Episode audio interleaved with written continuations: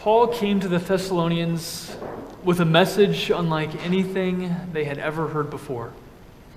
Paul came and told them about the full and free forgiveness which had been won for them through the work of Christ. And this was vastly different from the works righteous religion that the Jewish leaders in the synagogues had been placing upon them. Hearing the truth of the gospel set them free from the burden of all of their sins. But with the burden of their sin gone, a new burden came in and took its place. But these Christians started to face severe persecution for their faith. So severe that it even got to the point where Paul and all of his companions had to flee from Thessalonica for fear of losing their lives. And because they had to do this, Paul feared what would happen to these new Thessalonian believers. Would the persecution lead them to believe that God was punishing them for abandoning the Jewish religion and for following the truth which Paul came and told them? Would the persecution uproot the seed of faith which had just been planted in their hearts? And so at the first possible chance he had, Paul sent one of his companions back to Thessalonica so that he could hear how these Christians were doing. And Paul was overjoyed when he heard that the Thessalonians had not only stood firm in the face of persecution, but they were also actively spreading the gospel. And so Paul wrote his first letter to the Thessalonians, praising them for their faithfulness and for their endurance in the face of persecution. But as the months went on, Paul continued to hear about the persecution that these new believers were facing. And so Paul decided to write another letter to them to give them even more encouragement. And in our verses for today from Paul's second letter to the Thessalonians, we're going to hear Paul tell these Christians that the day was coming when God would come in judgment. And when he does, the tables will be turned. God will grant relief to his faithful believers, and God will enact his punishment on those who have rejected the truth and who have persecuted his believers. And our verses for today begin with Paul telling these Christians how to properly view the persecutions that they were facing. This is evidence of God's righteous verdict that resulted in you being counted worthy of God's kingdom, for which you also suffer. But facing persecution for your faith isn't evidence that God has abandoned you or that God is punishing you for anything that you've done. In fact, it's, it's quite the opposite. And Paul says here that if you face persecution for your faith, this is actually evidence that you belong to the Lord. Now, Paul here isn't saying that facing persecution is what earns someone their way into heaven. Rather, what Paul is doing here is he's really correcting any sinful ideas that these Christians could have had that would have led them to believe that they were unworthy as a result of their persecution. And Paul corrects this thinking by really making it clear that your persecution is evidence that you are a believer, and so you will thus be judged as worthy on the last day. And this was a tremendous encouragement to the Thessalonian Christians who were enduring severe persecution. And after assuring them that they were worthy in God's sight because of what Christ had done for them, Paul then tells them that God was going to enact his justice in two ways. Certainly it is right for God to repay trouble to those who trouble you. While on earth it might seem like those who persecute and afflict Christians will get away for everything that they've done, Paul tells these Christians that they are actually storing up for themselves something far worse than what they're currently afflicting you with.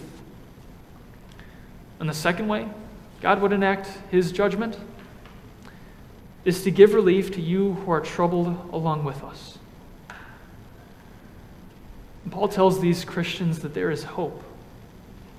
He doesn't dismiss the hardships and the persecutions that they were enduring.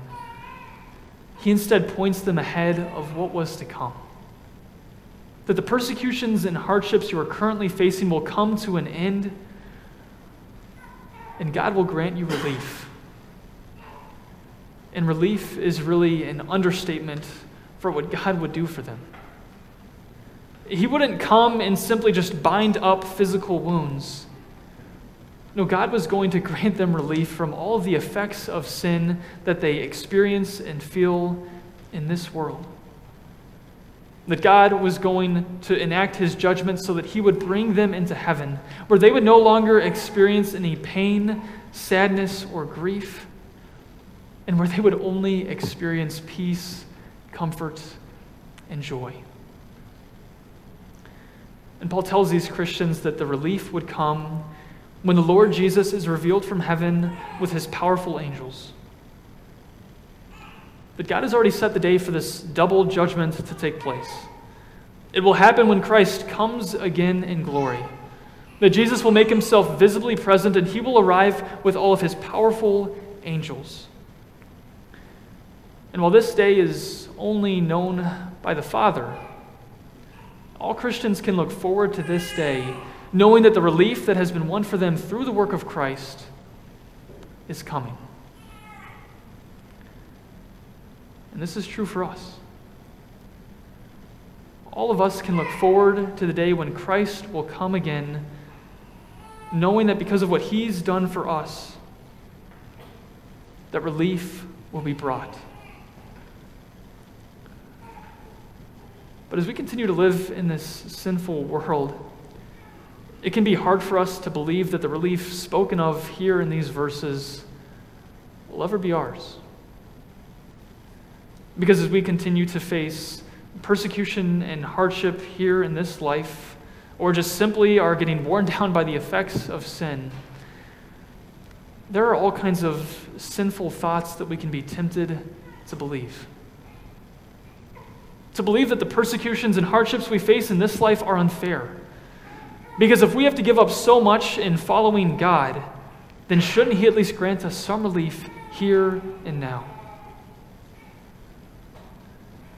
But to believe that we have no hope. Because if God can't grant, or if God won't grant us relief here in this life now, then can we really be certain that God will grant us relief from all of our sins in eternity? But to believe that God is judging us as unworthy. Because after all, why else would God allow his faithful believers to experience pain and hardship unless it was to punish them for some sin they've committed? It's so important for us to hear the words from our verses for today so that with, with eyes of faith we can see our persecutions and hardships for what they truly are. Not evidence that God is judging us as unworthy or enacting his righteous judgment on us, but rather so that we can see them as proof that we are God's children. They are evidence that we know, believe, and trust in all of the promises which God has given to us. His promises to forgive us fully and freely through the work of Christ. And it's these promises that lead us to look ahead to that last day with hope, knowing that relief will one day come, knowing that our salvation has nothing to do with how well we live our lives or even how well we endure persecution, because we will always have moments of weakness, but to instead know without an inkling of doubt that we can be certain of our salvation and be certain in the relief that is to come, because of Christ's perfect death on the cross which paid for all of our sins. And we can look forward to the day of judgment, knowing that because Christ punished all of our sins on Christ, that God will judge us as worthy, as ones who have been washed through his perfect and righteous blood. And while we can look forward to the last day with hope and joy, we hear how awful that day will be for those who reject the gospel and who persecute Christians. When the Lord Jesus is revealed from heaven with his powerful angels, He will exercise vengeance in flaming fire on those who do not know God and on those who do not obey the gospel of our Lord Jesus. And what we see here is that there will be two groups of people who will face punishments on that last day. And the first group are those who do not know God as he reveals himself in his word. And the second group are those who do not obey the gospel. And this is talking about those who know who the one true God is, who have heard the truth of the gospel message, and yet reject the full and free forgiveness which has been won for them through the work of Christ. And really, in the Thessalonians context, this was talking about the Jewish leaders in the synagogues who had rejected Jesus as the promised Messiah. And we hear that those who reject Christ and persecute Christians will pay the penalty of eternal destruction, away from the presence of the Lord and from the glory of his power. They will face constant pain and torment. They will wish for their own annihilation, and that wish will never be granted. And the full extent of their agony is that they will live in a place that is completely void of God's presence forever, living in a place without even a glimmer of hope. And after speaking about the judgment that unbelievers face, Paul then returns to the judgment that believers will face, so as to remind the Thessalonian Christians to stand firm. Christ will come and be glorified among his saints, and to be marveled at among all those who have believed. But on the last day, Christ will raise everyone so that he can take his believers to be with him in heaven. And this will be the final act in God's plan of salvation. And when Christ comes, all believers of all time will praise and marvel at the one who has brought their salvation. And the reason the Thessalonian Christians could look forward to this day with hope is because, as Paul says, our testimony to you was believed. Knowing the message of what Christ had done for them is what would strengthen and encourage these Christians as they faced persecution, even in the darkest of days. And the message of the gospel is what gave these Christians certainty in knowing that relief would one day come. And this morning, as we hear about the judgment that we will receive as faithful believers of Christ, and as we hear about the judgment that unbelievers will receive, it's kind of nice to know, isn't it? I mean, after all, the unbelievers in this world are finally going to get what they deserve. As you think about those who have personally attacked you for your faith, or as you think about those who openly speak about Christianity in our world today, they are going to face punishment. But it's God's reason for telling us about their punishment, so that we can gloat over the judgment that they'll receive. Is God's reason for telling us about their judgment so that we can find comfort in knowing that they're going to face punishment for what they have afflicted us with? No. God tells us about their punishment so that we don't remain complacent. Really, God tells us about their punishment not so that we are joyful, but so that we're filled with a sense of urgency and desiring to go and seek them out and to proclaim the gospel message to them. And if the thought comes into your mind, do you really think those people would ever come to faith? Don't you see how opposed they are to the gospel message? Let's not forget the example of the man who wrote our verses that we're looking at today this morning. That Paul himself used to be the most severe persecutor of the Christian faith. That earlier, earlier in his life, with every ounce of his being, he did everything he possibly could to stop the spread of the gospel and to persecute Christians. And yet when Jesus appeared to him on the road to Damascus, he came to faith. And now we see that he is on the other end of things, standing side by side with the Thessalonians, now willing, ready, and able to face any kinds of persecution that would come his way. And he was willing to stand firm in the face of persecution. And let's also not forget our own example. That there was nothing that God saw in you or me that made us more likely to come to faith. In fact, there was every reason why each and every one of us should have rejected and opposed the truth of the gospel message.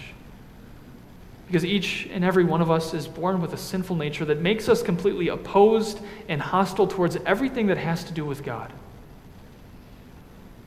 Really, God should have let us rot away in the filth of our sins and face the exact same punishment that we hear unbelievers will face in our verses for today.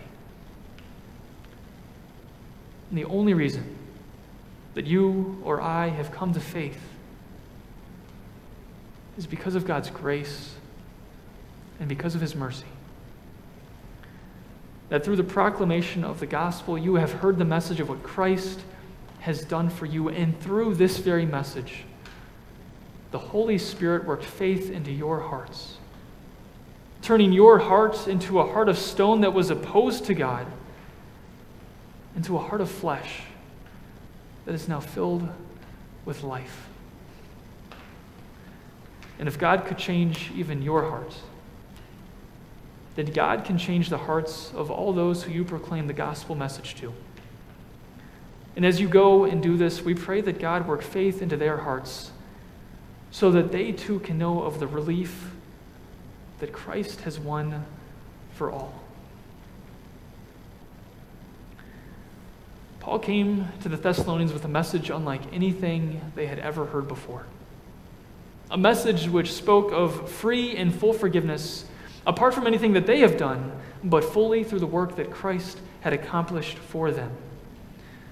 And a message that even promised that persecutions and hardships would come, not as a way for God to enact his punishment on them, but really as a way for God to strengthen his believers.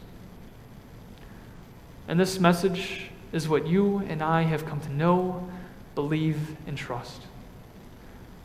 A message that assures us that we have been saved apart from anything that we have done, and that we have the certainty that on the last day God will judge us as worthy, because Christ suffered for all of our sins through his death on the cross, and he rose from the grave, giving us the assurance that we will have life with him in heaven. Amen.